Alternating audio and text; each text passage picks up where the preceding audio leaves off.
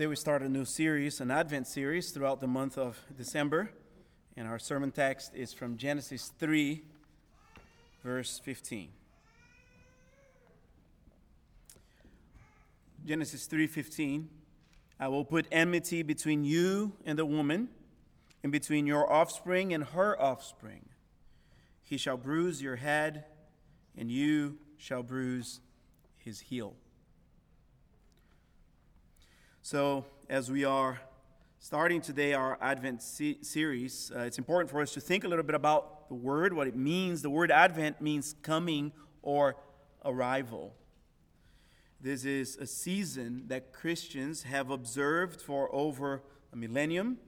Since the first coming of Christ, all of you likely have participated in an Advent season somehow. If you've attended a Christmas Eve service, that's part of what, what an Advent calendar is. Perhaps some of you observe calendar uh, an Advent calendar at home with your children. Perhaps you have come from a more liturgical background, so this is familiar to you. But what do we do during Advent? During Advent, we teach our hearts to do something we don't do well often, and that is waiting. Advent is a season of waiting. And as we remember the first coming of Christ, we remember that he is coming again, so we wait.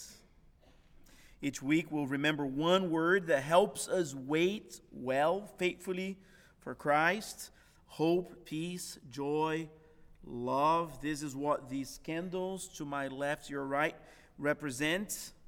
And finally, on Christmas Eve, we'll light up the Christ candle, which reminds us Christmas is about waiting, but Christmas is also about promises being fulfilled.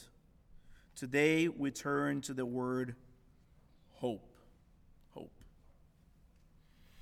Christmas is a season of great expectations, isn't it? Church events, reunions, gifts, food. At our home, decorating the Christmas tree is a family tradition. The day after Thanksgiving, we go and we get a tree.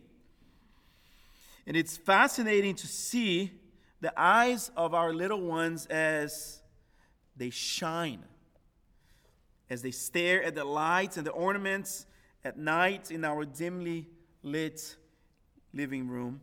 It's been fun to watch Elise in this season, as for the first time she is really interacting with some of our Christmas traditions. She especially likes the low-hanging ornaments on the tree. She believes they are there for her to destroy, and she does a very good job at destroying them. So by now, the lower level of our tree is bare. We make sure that our special ornaments do not hang low, but they hang high.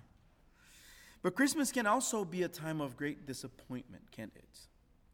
Unexpect- un- unmet expectations, loneliness, all kinds of hardships, broken relationships. Perhaps one of the hardest aspects of Christmas is the fact that often conflicts are brought about by family reunions. At this most wonderful time of the year, we sometimes can face contentiousness, can't we? In a fallen world, conflict can be a great source of discouragement. But conflicts very rarely are at the root of an issue. Instead, conflicts very often reveal the issue that is at hand. So there's a sense in which conflicts can be a source of hope. When conflicts are handled appropriately, there's a great there's great hope that wrongs can be made right. Really, the storyline of the Bible is a storyline of conflict resolution. The meta, the meta narrative, the, the whole narrative of the Bible can be understood under four simple words: creation, fall, redemption, and restoration. And, and this is the movement of the Bible, from something that was made well to something that was done wrong, to a plan to restore all of these things. And our text for today is our first glimpse at the hope of restoration we have in Christ. There's a sense in which our sermon is going to be a little different than what we normally do. My text is Genesis three fifteen, but there's a sense in which my text is the whole Bible. And I'm looking at the whole Bible so that we can find hope in an age of conflict. Uh, Australian theologian Graeme Goldsworthy would say that the context for every verse in the Bible is the whole Bible. So there's a sense in which, in order for me to preach Genesis three fifteen, I have to preach Genesis through Revelation. The book of Genesis is not just a book of beginnings, but it is a book of foundations. And in Genesis three fifteen, we find the foundation for our hope. It is a surprising foundation because hope comes through conflict. A God initiated, a God, a conflict that God brings about because of sin. So as Christians, our hope does not come from the fact that we currently live lives that are free of conflict or free of troubles. No, our hope rests in the fact that in the midst of our conflicts or of our troubles, Jesus fights for us. That is the hope of the Christian life. So today, in our short verse, we'll consider two points. First, we'll consider the clash of the seeds, and then we'll consider the victory of Christ. So let's consider first the clash of the seeds. So how do we get to Genesis three fifteen? I mean, it's only been a few, a couple of chapters, a few verses. And that which was very good turned into very bad. How do we get to this conflict? We know how Genesis begins, don't we? In the beginning, God created the heavens and the earth. This is the first verse of Genesis one. The last verse of Genesis one is verse thirty-one. And God saw everything that he had made, and behold, it was very good. That's how Genesis begins. This is creation. The word very good here um, could also be understood as perfect. And God saw everything that he made, and it was perfect. Everything that God made was perfect. So in a perfect world, there is no need for hope. Because why? What do we need to hope for if everything is already perfect?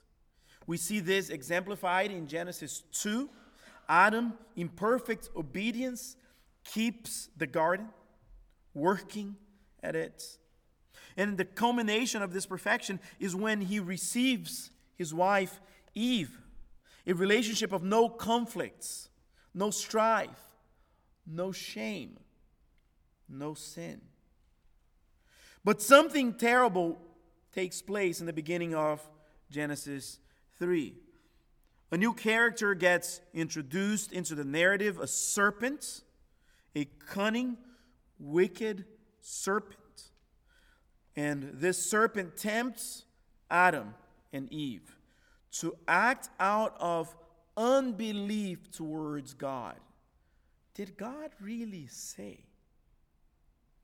So Adam and Eve, instead of choosing the perfection that God had provided for them, they choose rebellion against God. Instead of choosing all the freedoms God gave them, they choose the one thing that God had kept from them. They choose to call good evil and evil good. Adam and Eve, instead of choosing perfection, they choose sin. Instead of choosing God, they choose rebellion. And thus we arrive at Genesis three fifteen. Genesis three fifteen is often referred to as the proto-evangelion. That means the first gospel in Latin. It is the first time hope is mentioned in the Bible. It is the first time that redemption is promised. So as God responds to the sin of Adam and Eve, he comes and he speaks to the man, he speaks to the woman, but he also speaks to the serpent. To the man and the woman, he gives them punishment, but he also gives them promises. To the serpent, he promises judgment, and judgment only. God speaks in terms of seeds. The seed of the woman, the seed of the serpent. So who are these seeds that would endure conflict with each other? The seed of the serpent is a spiritual seed, not a physical seed. The seed of the serpent is the faithless, unrighteous man who perseveres without repentance in the sin of Adam. The seed of the serpent is the devil and those who give their allegiance to him. John eight forty-four, Jesus speaking to the Pharisees says, "You are of your father, the devil, and your will is to do your father's will." By nature, this is who we are, enemies of Christ. By nature, we are without hope.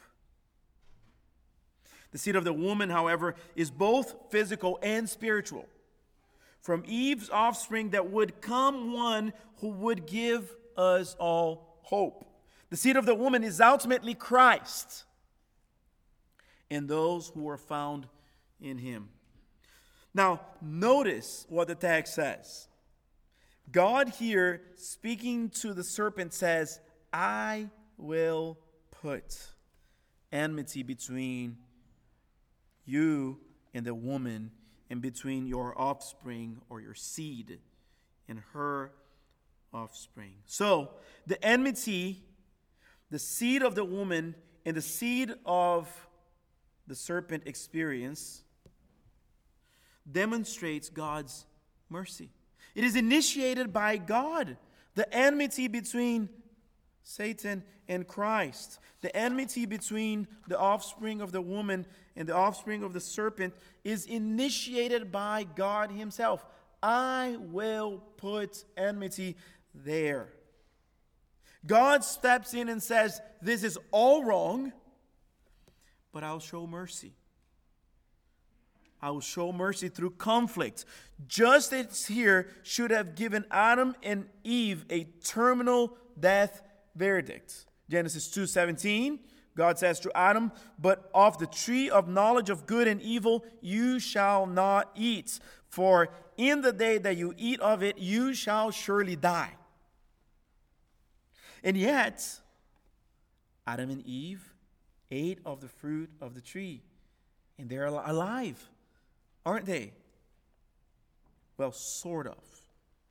They cer- certainly died spiritually, but, but they're given a chance. They're given a second chance at redemption. God lets them live, and they will find spiritual life again in the promise of a seed, in the promise of a son. Friends, God owed Adam and Eve no redemption. The history of humanity could have ended right there. In the beginning of Genesis three, could have, God could have judged Adam, Eve, and the serpent and destroyed the world. But God so loved the world that he gave. He gave his son, that whoever believes in him should not perish, but have eternal life. Perhaps the idea of God showing mercy by creating enmity, conflicts, might be strange, perhaps even foreign to you. But friend, very often God brings about calamity in order for us to know and understand our deep need for him. God placed enmity between the woman and the serpent in order for men to understand their need for a redeemer. God is in control of all of these things. Conflicts, calamities do not fall out of the control of God. As God is speaking, right, in Isaiah, to a foreign ruler who was to oppress Israel, he says, I form light, and I create darkness. I make well-being, and I create calamity. I am the Lord who does all these things. God is in control of our lives when all is going our way. And God is in control of our lives when everything seems to be out of place. A theology that separates God from calamity is a theology that preaches a God who is unable or unwilling to show mercy. Because very often, God shows his mercy by bringing about calamity. I mean, friend, think about the calamities and conflicts and sufferings of your own life. If God is not in control of it, then who is? If God is not in control of it, then why pray? If God is not in control of your life, then is he God? But if God is in control, then there is purpose in suffering. Then there is purpose in conflicts. There is purpose in calamities. But if God is in control, then prayers matter. If God is in control, he's able to do something. He's able to intervene. He's able to rescue. He's able to redeem. And he's able to bring it about for a purpose. I understand that the issue of the sovereignty of God over sovereignty, over suffering, raises an array of ethical questions. But if you're struggling to make sense of God's sovereignty in your own experience of suffering, can I encourage you to do two things? First, elevate your view of God rather than your view of man. And second, just accept that we don't have all the answers about the complexity of God. God works in ways we don't understand. In the, bo- in the book of Isaiah, he says, "For my thoughts are not your thoughts, neither my ways your ways, declare the Lord. The Lord, for as the heavens are higher than the earth, so are my ways higher than your ways, and my thoughts than your thoughts." So we trust the Lord, and we know that some questions that we have today are going to remain unanswered. But we know that God is good. Why? Because we believe that. We trust that. We believe in his goodness because he promises to work all things out for the good of those who are his. So God shows mercy through calamity, but God also um, shows that Through his, through through the bringing about of conflicts, he has a plan. The enmity between the seed of the woman and the seed of the serpent is part of God's master plan. It's part of God's master plan. At the heart of Christmas is the necessity for a war to be fought, to be fought. God created conflict between God and Satan. God created conf- this conflict because God had a plan for redemption. And what a formidable enemy, the serpent. But God had a plan to defeat the serpent, a plan that only God could accomplish. And we see this plan unfolding through the biblical narrative. And throughout the biblical narrative, we see the perils of the battle against this powerful, ancient serpent, often, often even giving the impression that the seed of the woman would be destroyed. Abel, the seed of the woman, was murdered by Cain. the seed of the serpent, because of his righteousness.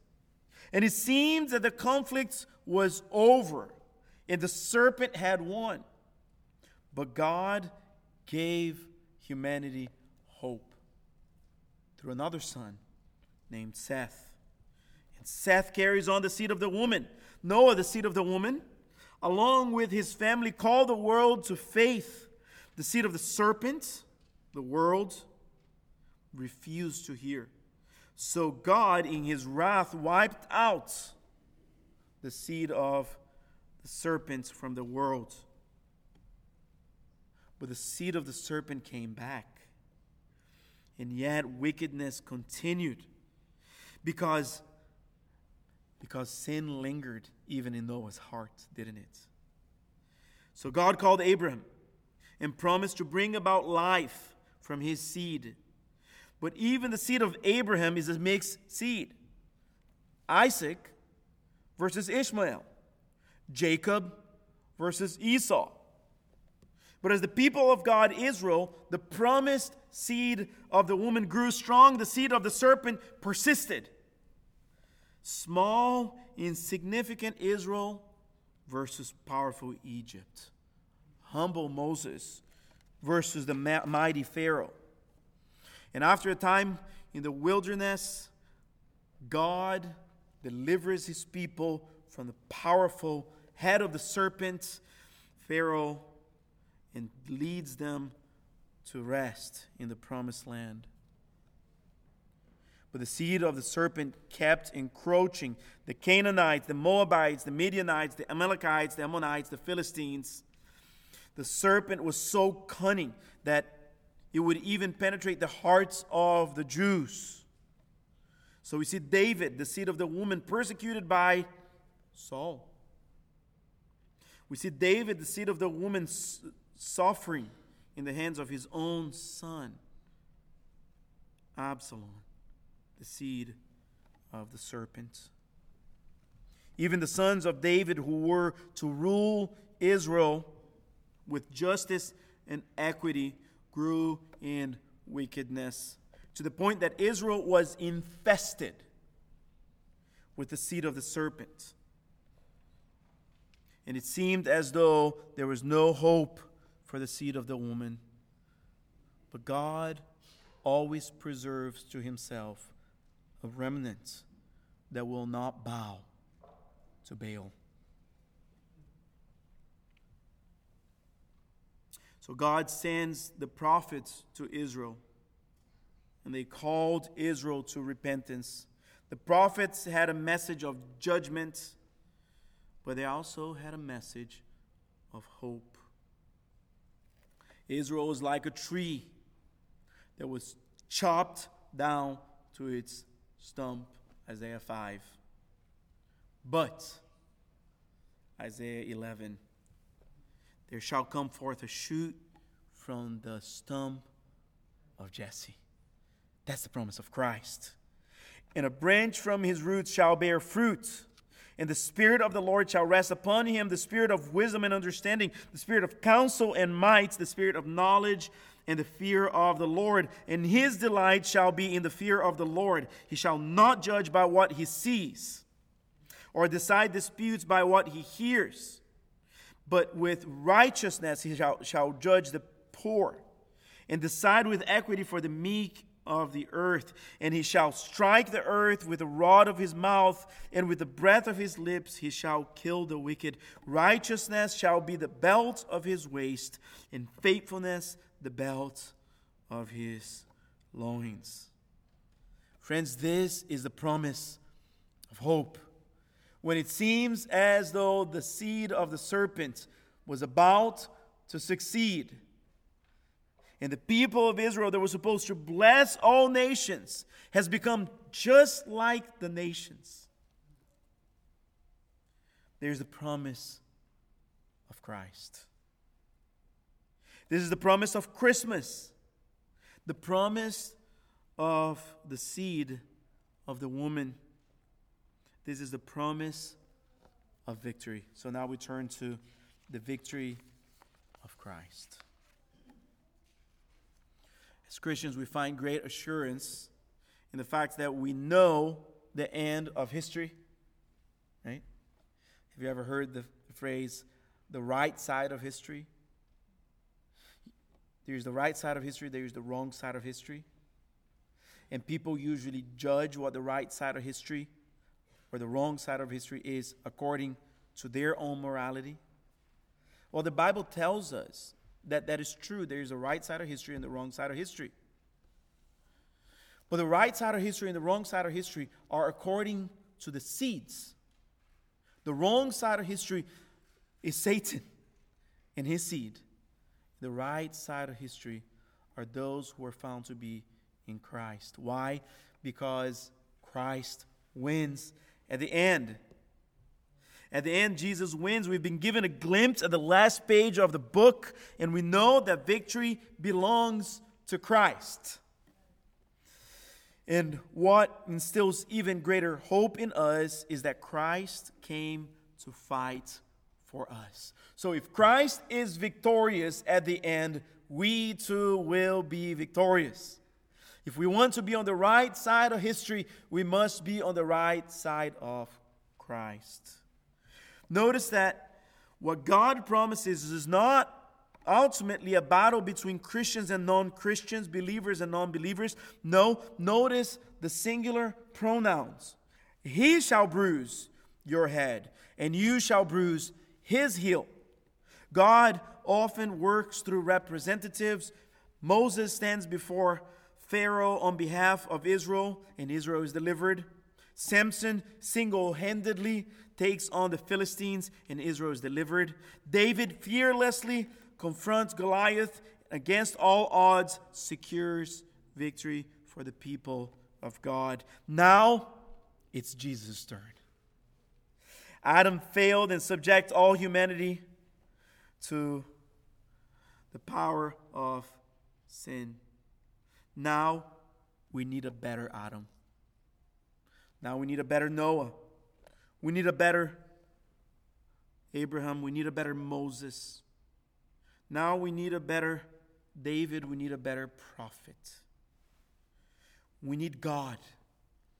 We need a God-man who can win and fight for us. Hebrews two fourteen through fifteen, since therefore the children share in flesh and blood, he himself likewise partook of the same things. This is Christmas, right? Shared of flesh and blood.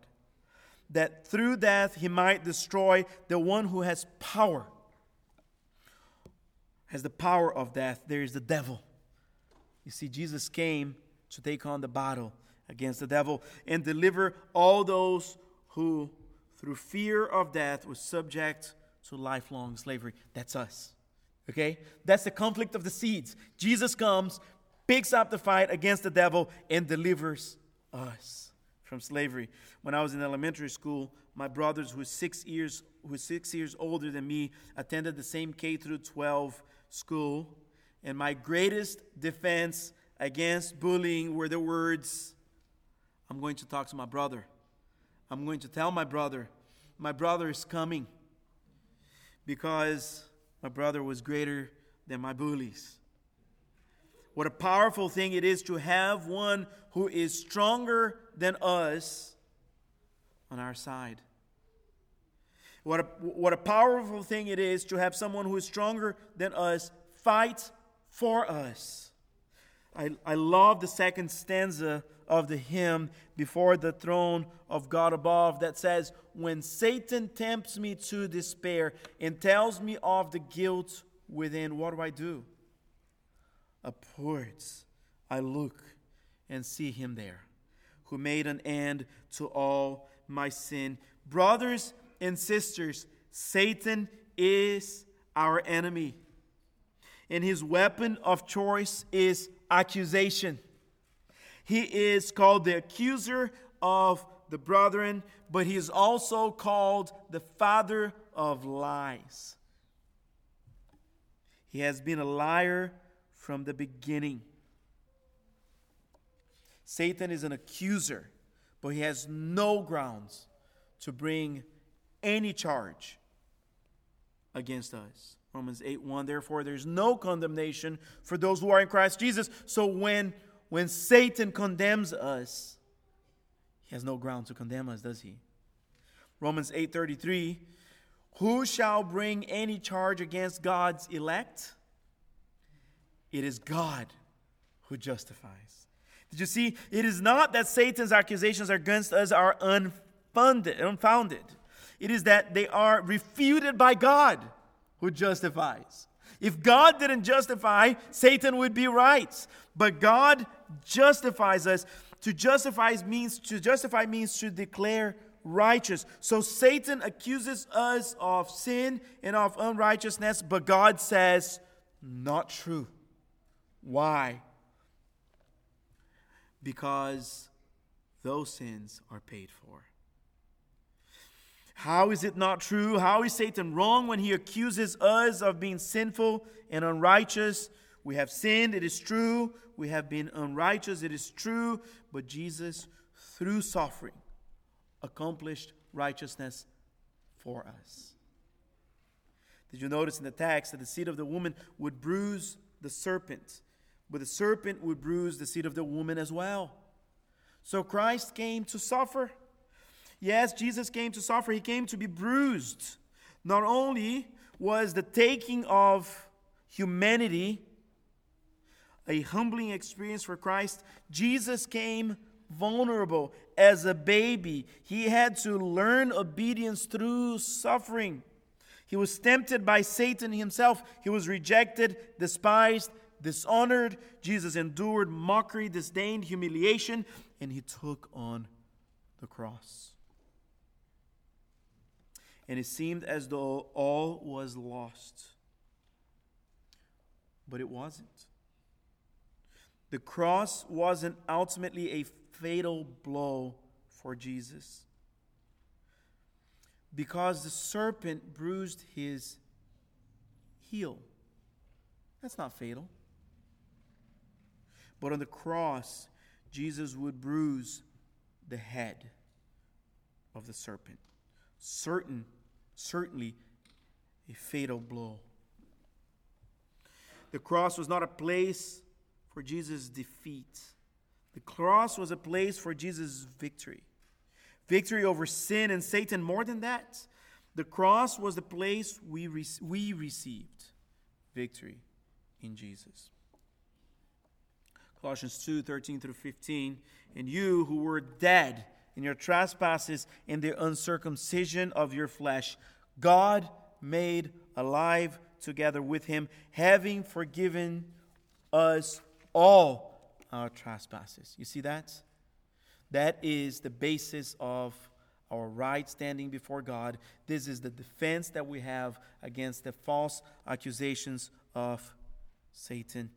All our trespasses have been, have been paid.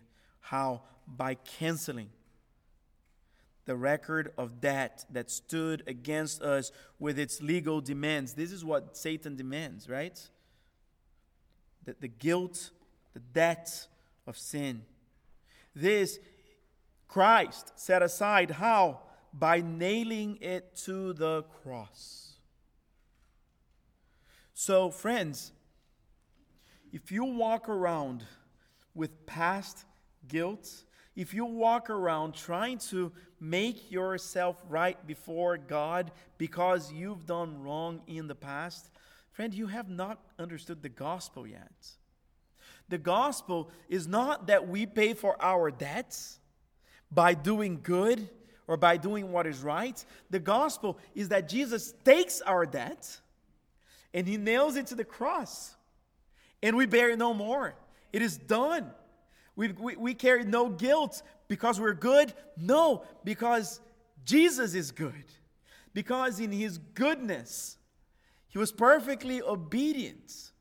Because in his goodness, he died in our place. So friends, we are free. We are free of the oppression of the devil. And not only that, we are made one with Christ. So if Christmas is a hard season for you, can I give you a word of hope? Can I give you a word of hope that you, you may experience loneliness in the next few days, but you're never alone. Christ is with you. You may long for love. You may long to be remembered. But in Christ, you're perfectly loved, and Christ never forgets you. Friend, friend, you, you may long for things and physical goods and gifts, and you may be disappointed with what you receive. But friends, there is no greater gift than, be for, than to be forgiven of our sins and for the devil's accusations of us to fall flat. We have received the greatest gift of Christmas, which is Christ himself, and through him, forgiveness for our sins. So Jesus fights for us, and he accomplishes victory for us. And the victory that Jesus accomplishes for us is not small. Listen to verse fifteen. He disarmed the rulers and authorities and put them to open shame by triumphing over them in him. So Satan is a serpent, a venomous serpent, but Jesus has removed its venom. Sure, Satan can bite. Sure, Sure, he's still powerful, but he cannot poison us. He cannot defeat us. He has been defeated. So we have hope. So brothers and sisters, what is our great hope in this life? It is not that we're too strong or too secure or too powerful. Our great hope rests in the fact that Jesus came to secure victory over sin and Satan for us, and this victory is ours by faith. Through his death and resurrection, the ancient serpent has been defeated. And you and I are called today to, along with Christ, find victory. Listen to this closing verse in the book of Romans. The God of peace will soon crush Satan under your feet. The grace of our Lord Jesus Christ be with you. This is my prayer for you as well. At this moment, I want to invite the deacons to come forward as we prepare ourselves to observe the Lord's table.